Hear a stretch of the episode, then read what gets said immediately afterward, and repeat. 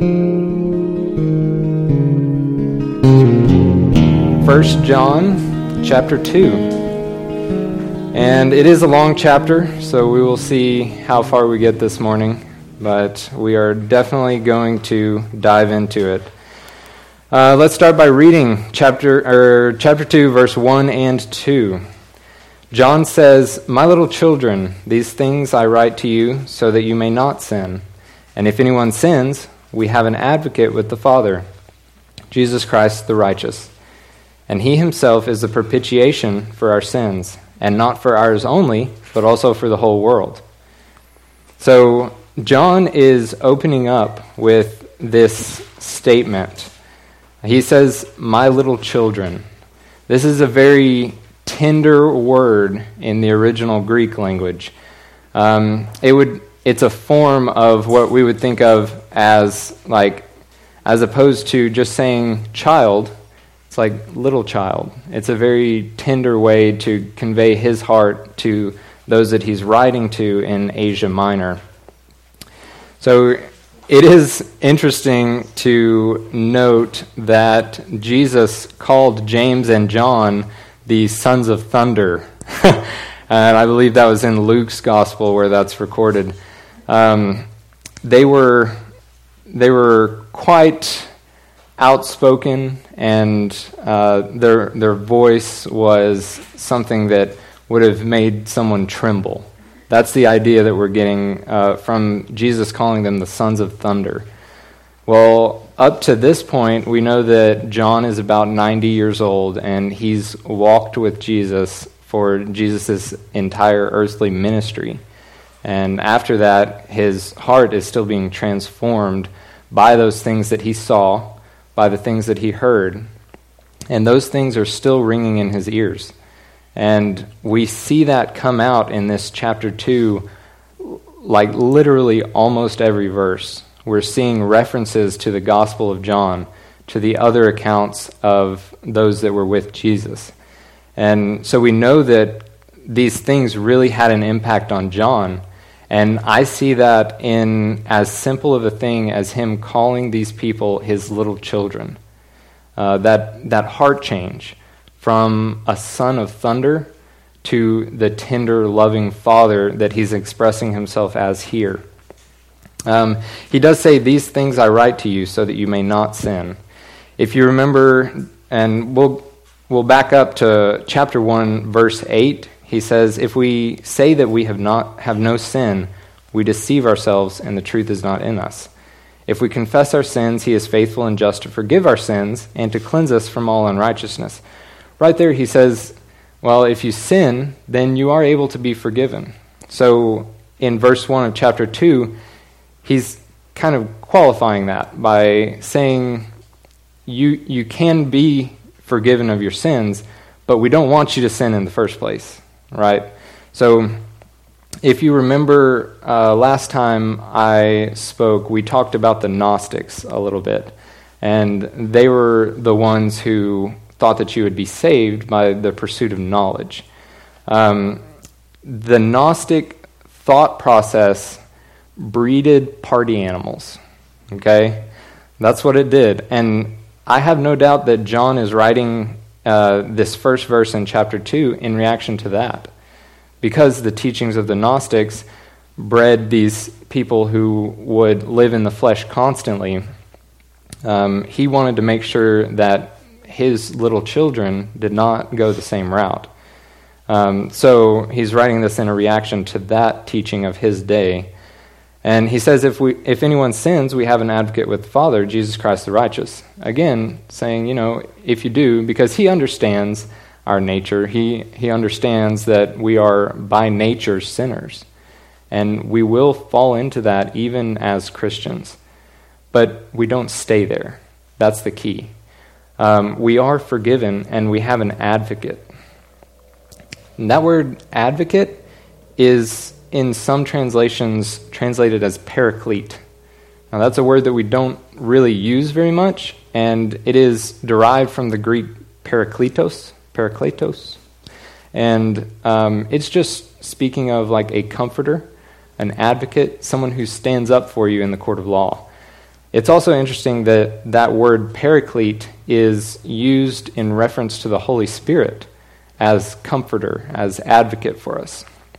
The scriptures even tell us that the Holy Spirit intercedes on our behalf with groanings that cannot be uttered when we're praying to God and we don't know what to pray for. So there he is, our advocate in that sense. But even John is saying that Jesus is also our advocate, and he stands alongside the Father. And when Satan would come along, come to the throne of God and accuse a believer, he would say, man, this dude Kasen is really not getting it right this week. Do you see that, God? Do you see what he's doing right now? God would say, yeah, I see it, and you're right. He doesn't really have it together. But Jesus would then step in and say, hold up. He's blood-bought. He's already paid for. And that is Jesus acting as our advocate. Verse 2, and he himself is the propitiation for our sins, and not for ours only, but also for the whole world. So this idea of a propitiation would have been coming from the Old Testament sacrifices. So in the Old Testament, specifically Leviticus, we would have had these introductions of the sacrifices that God instituted for the Israelites, his people. And these sacrifices would have been foreshadowing the propitiation of Christ on the cross. We just sang a song. It said, the Lamb of God, worthy is your name. Jesus is that Lamb of God. And looking back to the Exodus account, when the Israelites came out of Egypt, God had instituted the Passover. That Passover lamb was symbolic of Jesus Christ coming into the world, being slain, his blood being applied to our lives, and then us being sanctified by that blood. And he himself is the propitiation for our sins, and not for ours only, but also for the whole world. So there in the last part of that verse, the second clause, and not for ours only, but also for the whole world. That does speak to an unlimited atonement.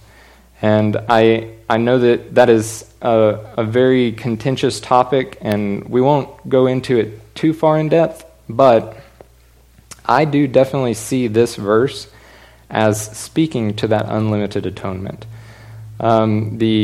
The more Calvinistic teachings would teach that Christ died for only the elect, and that propitiation was only applied to them. But I see very plainly here that it is not only for us, but also for the whole world, meaning that believers, yes, Jesus died for you. That propitiation has been accounted to you, much like a debt would be written off. And the word used some places for like the account is that of literally bookkeeping. So it's the idea of a debt being written off, being thrown out. That is not only applied to us as believers, but it is there for the taking of anyone, okay? So I do definitely think that is speaking to an unlimited atonement. Let's look at verse 3 through 6. Now by this we know that we know him, if we keep his commandments. He who says, I know him, and does not keep his commandments is a liar, and the truth is not in him. But whoever keeps his word, truly the love of God is perfected in him. By this we know that we are in him. He who says he abides in him ought himself also to walk just as he walked.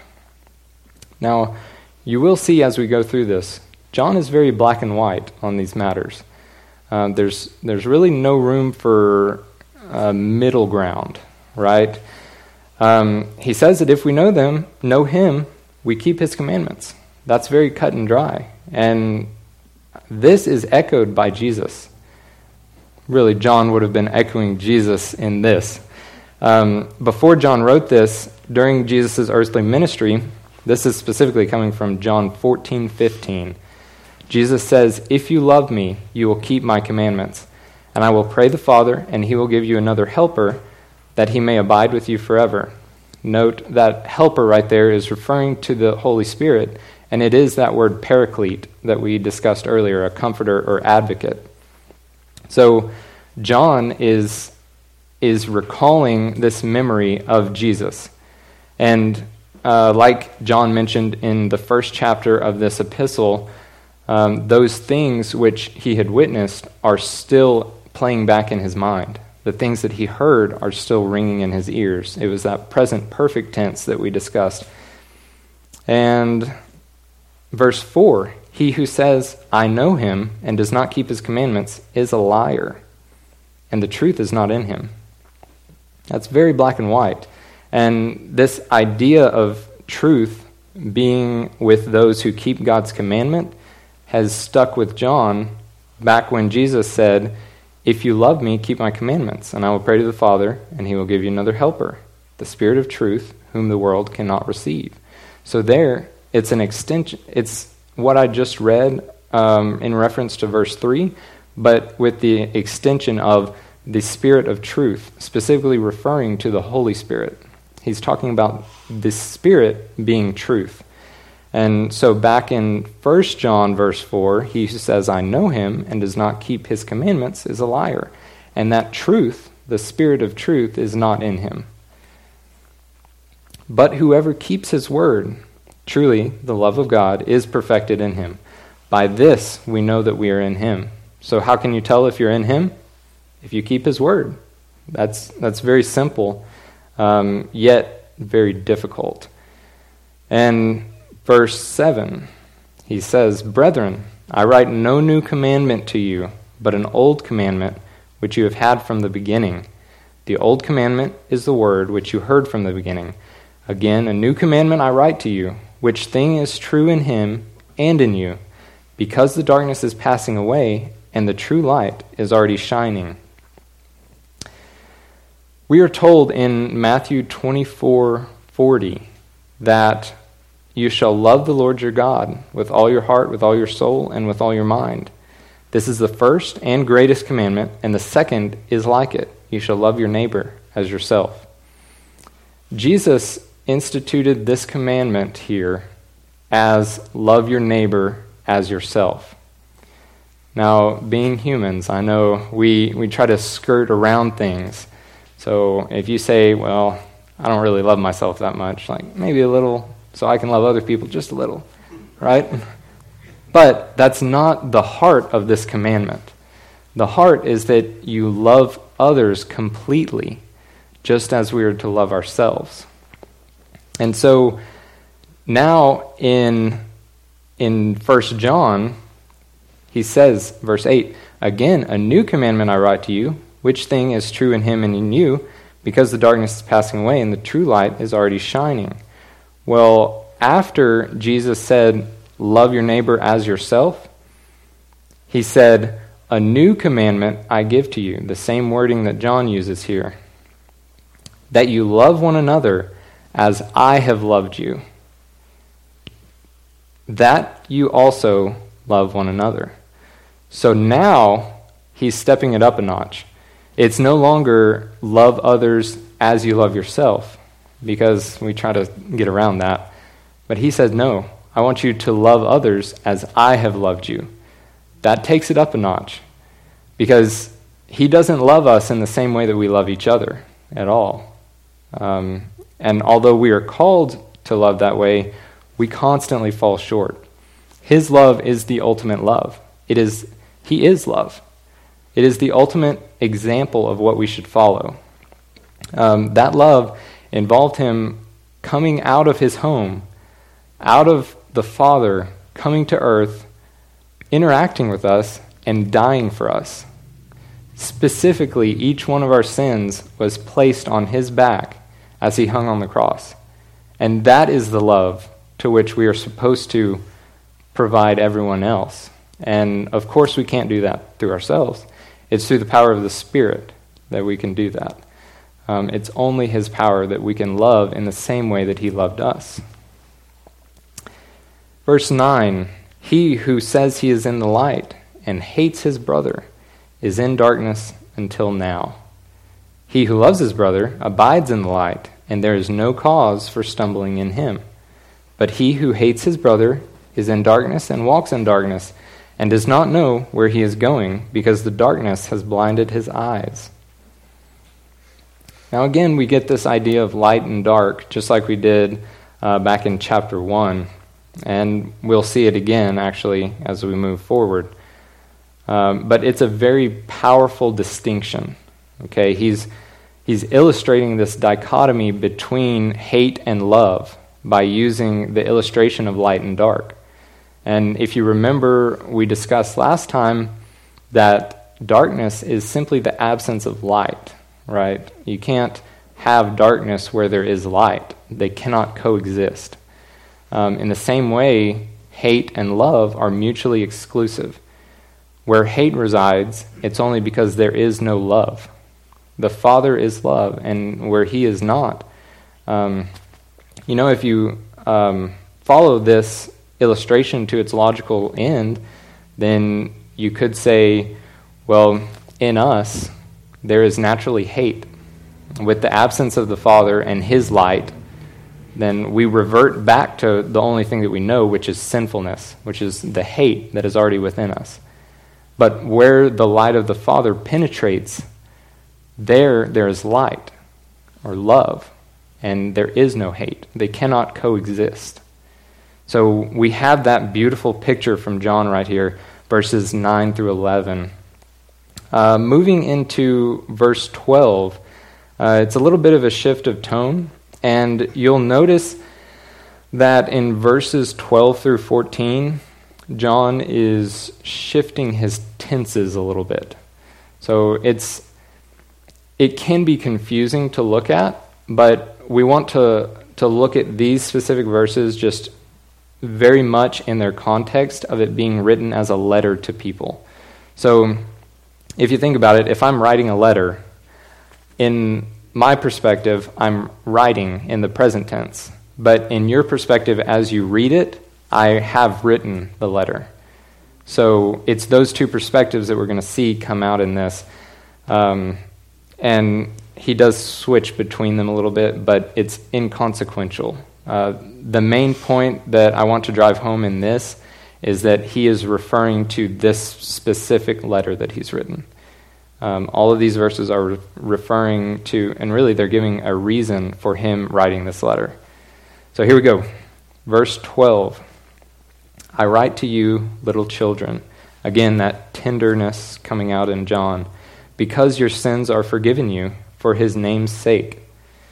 Now, here John is not speaking of literal physical ages. He is speaking to the new Christians. We'll see later the fathers, the older, more mature Christians, and the young men, those who are starting to get their feet under them. And it's all referring to a spiritual maturity, okay? And so he says, I write to you, little children, because your sins are forgiven you for his name's sake. It's that truth that the new believer is drawn into the faith by. It is that truth that penetrates their hearts, grabs a hold of them, and that's really what they latch onto. The new believer does not really need to worry about all of the minutiae, all of the theological debates that surround anything. They're concerned about the redeeming work of Christ. And that's exactly what John refers to right here. He wants to drive home that point to these babes in Christ. He wants to make sure that they do understand this point. Their sins are forgiven them because of his name's sake. I write to you, fathers, because you have known him who is from the beginning. Now he addresses the older, more mature Christians, those who are more solidified in their faith. And this concept of him who is from the beginning can be seen back when John starts this epistle and back when he starts his gospel in John. It all points to Jesus being eternal. Now, this concept is admittedly impossible to understand fully. Now, we do understand and we believe that this is the case, but in our finite minds, we truly can't grasp the concept of eternity. It just doesn't compute. Because we have a beginning, we can't truly grasp onto that. And I believe this is why he addresses this statement to the fathers, to the more mature Christians who have their feet under them. They know their scripture, and they probably would have referenced Micah 3:5, which we talked about when we went through chapter 1. And that just refers all the way back in the Old Testament to the eternality of Jesus who was to come. Because you know him who is from the beginning, that more abstract concept of Jesus that he gives to the older Christians. Now, before we move on in here, I'd like to take a look at 1 Corinthians 3:2. Okay? This is going to be Paul writing to the church in Corinth. And he says, "And I, brethren, could not speak to you as to spiritual people, but as to carnal, and to babes in Christ." That's where I got that term, babes in Christ. "I fed you with milk and not with solid food, for until now you were not able to receive it. And even now you're still not able." So Paul is saying, hey guys, like, I gave you the basics while I was there. And it's no shame to them that they got only the basics, because that's what babes need, right? It would be quite concerning to see a mother trying to feed a newborn a nice juicy steak. That doesn't work very well, but you feed them baby food, milk to start out. Just like Paul is saying, I fed you milk because you couldn't tolerate that solid food. But it would be equally as disturbing and probably as equally as uncouth to see a grown man, even an old man, carrying around a sippy cup with milk in it. That's not something you want to see. So we see a progression through this spiritual walk, this walk with Christ. So at the beginning, you start out as a baby, and you drink that milk, and it feeds you, and you're able to grow. And then as you progress on in your walk with him, these other elements come together, and this solid food begins to sustain you. And you don't want to be a man-child Christian walking around with your milk, right? So you want to keep progressing. And so John refers to each of these stages of a Christian in their walk. So moving on, he says, "I write to you, young men, because you have overcome the wicked one." Now, this is a good one, and I'm not going to get into this just yet, because in the next verse, he adds on to this statement. So we'll see that when it comes. "I write to you, little children." Now he's starting to repeat himself to really drive this point home. "I write to you, little children, because you have known the Father. I have written to you, fathers." See that shift in the tense there. He says, "I write to you, fathers." Now he says, "I have written to you, fathers." Same thing. Don't let that throw you off. "Because you have known him who is from the beginning." Now here we go with the young men again. Pay attention to what he adds here. "I have written to you, young men, because you are strong, and the word of God abides in you, and you have overcome the wicked one." So the first time he spoke to these young men, he just said, "You have overcome the wicked one." That's great. But now he gives a reason for that victory. And he says it is because you are strong, and that because the word of God abides in you. We've probably all heard Psalm 119, 105, "Your word is a lamp unto my feet and a light unto my path. I have sworn and confirmed that I will keep your righteous judgments." So that speaks directly to what John is saying here. the light that is in Christ, it dwells in his word. And that word we must take in.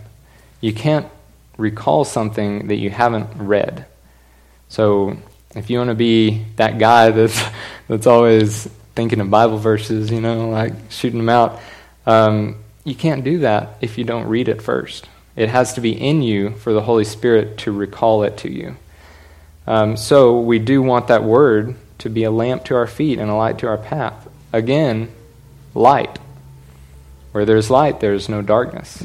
And we will see later the stumbling from the darkness. And so keep that in mind. Your word is a lamp unto my feet and a light to my path. Also, Psalm 119, 9 through 11 says this very plainly. It says, how can a young man cleanse his way? Even in reference to this young man that we're talking about in John, 1 John. By taking heed according to your word. So how can this young man cleanse his way? By taking heed according to your word. With my whole heart I have sought you. Oh, let me not wander from your commandments. Again, that idea of keeping the commandments. Your word I have hidden in my heart, that I might not sin against you. So again, sin, the wicked one propagates sin. So your word I have hidden in my heart, that I may not sin against you and propagate wickedness. And I do want to throw this one in here. Again, it relates to abiding in Christ. And this has been my favorite verse since, I believe, first grade. So John 15:5 says, I am the vine, you are the branches. He who abides in me, and I in him, bears much fruit. For without me, you can do nothing. So again, the idea of abiding in him, letting his word soak into our very being. And then we have that at our disposal, and the Holy Spirit will recall those things to us so that we can defeat the wicked one. Verse 15. Do not love the world or the things in the world. If anyone loves the world, the love of the Father is not in him. Now, in Matthew 6:24, Jesus says, no man can serve two masters, for either he will hate one and love the other, or else he will be loyal to one and despise the other. You cannot serve both God and mammon. Mammon would be a personification. It's a deity in the Old Testament that would personify riches, wealth, that pursuit thereof. And Jesus very explicitly says you cannot serve both God and the pursuit of wealth, God and mammon. You can't serve two masters. Either you love the things in the world or you love the things of God, and there's not an in-between. Just like we saw with the light and dark, the absence of the light equals darkness. There's not really a middle ground there. And It is true that you are either serving God or mammon, but you can't serve both. So everyone has this supreme passion in their lives, and whatever that is what you will serve. If Jesus is the supreme passion of your life, like it was said in some of his Psalms, I've hidden your word in my heart that I may not sin against you. So if that is the supreme passion, then that's what you will serve. You will carry out those commandments. But if that's not there, and if it's substituted with anything else, then that is worldly, and you will serve those things which are in the world. And that will be placed as the most important thing in your life. And that is not what we're called to do as Christians. Verse 16, for all that is in the world, the lust of the flesh, the lust of the eyes, and the pride of life is not of the Father, but is of the world. So here he gives three aspects of worldly lusts. He gives us the lust of the flesh, the lust of the eyes, and the pride of life. Well, it's very interesting that we see Satan using these three tactics against Eve way back in the garden. So all throughout history, this is Satan's playbook, okay? We know how he tries to get to us. And it is these three things. So back in Genesis 3, it's the fall of man, specifically verse 6. So when the woman saw that the tree was good for food, that it was pleasant to the eyes, and a tree desirable to make one wise. You have those three elements just laid out right there. You see the pride of life. It's desirable to make one wise. See the lust of the eyes. It looked good. The fruit was a good-looking fruit. It was probably one that you would pick out at H-E-B. And then the last one, it was good for food. It was desirable to satisfy Eve's flesh.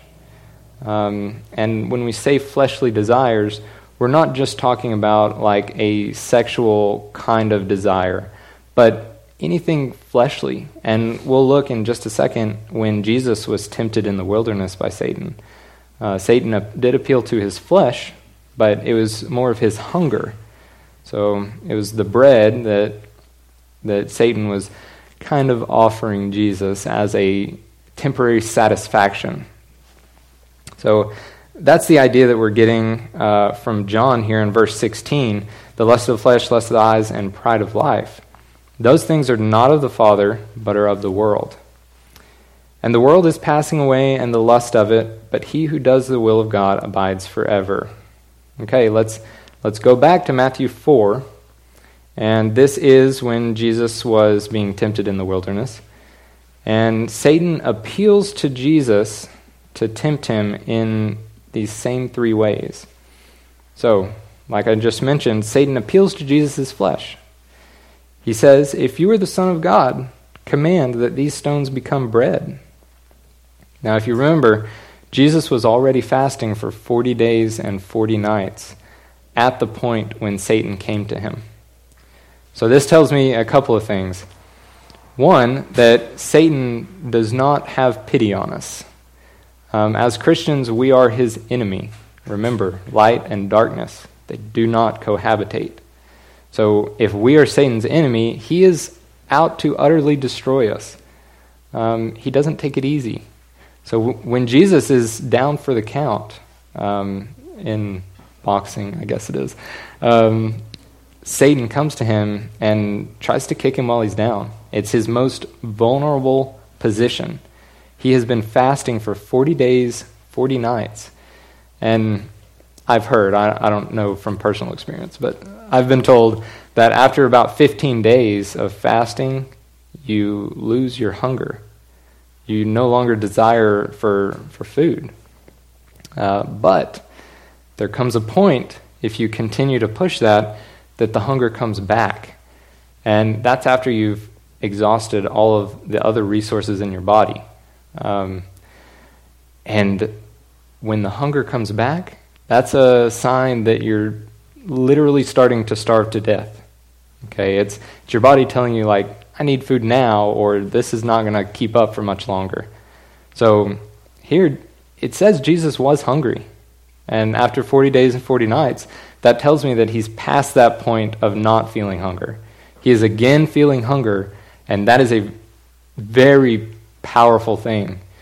You're probably getting hungry right now. Probably saying, oh, it's about lunchtime. Yeah, we've got some good food over there. So Satan is appealing to Jesus' flesh, and in this very vulnerable point in Jesus' life, Satan just pours it on heavy. He is saying, if you're actually the Son of God, which Satan knew, but he's still trying to deceive, if you're the Son of God, turn these stones into bread so that you can satisfy that temporal desire within you. Don't deny your flesh. Let it have what it wants. Give it what it wants. It's fine. It would have made Jesus feel better, but that's not why he was on the earth. He wasn't here to satisfy his flesh. He was here to fulfill the will of the Father. And that was his supreme passion while he was on the earth. Satan also appeals to the pride of life. He says, if you are the Son of God, throw yourself down, for it is written. Notice, Satan quotes Scripture here. His knowledge of the Bible is amazing. It's probably far superior to any human, honestly, because he has been around a while. We'll say that. He shall give his angels charge over you, and in their hands they shall bear you up, lest you dash your foot against a stone. So Satan quotes Scripture to Jesus. How does Jesus come back against that? With Scripture. Every time Satan attacks, Jesus responds with Scripture in context. Satan is taking these Scriptures out of context. There's nothing true in what he's saying, in the idea of what he's saying. But taken in the correct context, the Scripture that he quotes is true. So that does speak to the importance of getting that context when you're trying to exegete, when you're trying to draw meaning from the Scripture. So Jesus responds and denies Satan. No, not going to do it. So Satan comes back, lust of the eyes. Satan, it says that they went up to an exceedingly high mountain. Exceedingly high. And this is a really interesting passage, and it says that Satan showed him all of the kingdoms of the world. That must have been pretty high if you could see all of the kingdoms of the world. And I think that there's a little bit more to that, but we don't see Jesus refuting this claim that Satan can give these kingdoms to him. Jesus accepts the fact that these are Satan's to give, okay? And we see God giving the earth to Adam in Genesis 2, I believe it is, when Adam was created. Well, in Genesis 3, the very next chapter, Adam gives the world to Satan by disobeying the commandments of God. And so since then, the world has been controlled by this evil entity, Satan. And we see him called the prince of the power of the air in Scripture. And that really speaks to the worldwide nature of his influence. He is the prince of the power of the air. He rules over this realm. So when Satan offered to give Jesus all these things that were in the world, Jesus accepts the fact that that is Satan's to give. But we know this would have been an extremely powerful temptation to Jesus. We do know that he did not, in his flesh, want to suffer on the cross. Now, in the end, his will to serve the Father and his will was greater than that fleshly desire that he had to avoid the suffering. That's very important. But this would have been an easy out for Jesus. If he came to the world to redeem it, to bring it back to the Father, but not in this way. Not from bowing down to Satan. That would uproot the whole plan of salvation. But Jesus chose the harder path, the path that he knew his Father willed him to take. And he does that again by quoting Scripture. He refutes Satan every time. And he did know that this was not the Father's will, so the word that he had treasured in his heart. Remember, his parents left him one time when they were going back home. They left him in the synagogue. And he was exploring the Word of God. He was diving into it with the religious teachers of that day. So he had treasured these things up in his heart. And that's what allowed him to get through these temptations. Also worth noting, they're the exact same temptations that we face today. In Hebrews, it says that he is the perfect high priest. He was tempted in every way that we are, so he can aid us when we're tempted. And this is one of the ways that he can do that. And to wrap up, I do want to read verse 17 again, but I'm going to read it from the Weast. And y'all know I like the Weast. I used it a couple times in 1 John 1. So here you go. And the world is being caused to pass away, and its passionate desire, but the one who keeps on habitually doing the will of God abides forever. So that gives us a better view of these Greek tenses that are used. So he doesn't just say the one who does the will of God one time, just a little bit, abides forever. It's written in the sense that the one who keeps on habitually doing the will of God abides forever. And that's the word living inside us.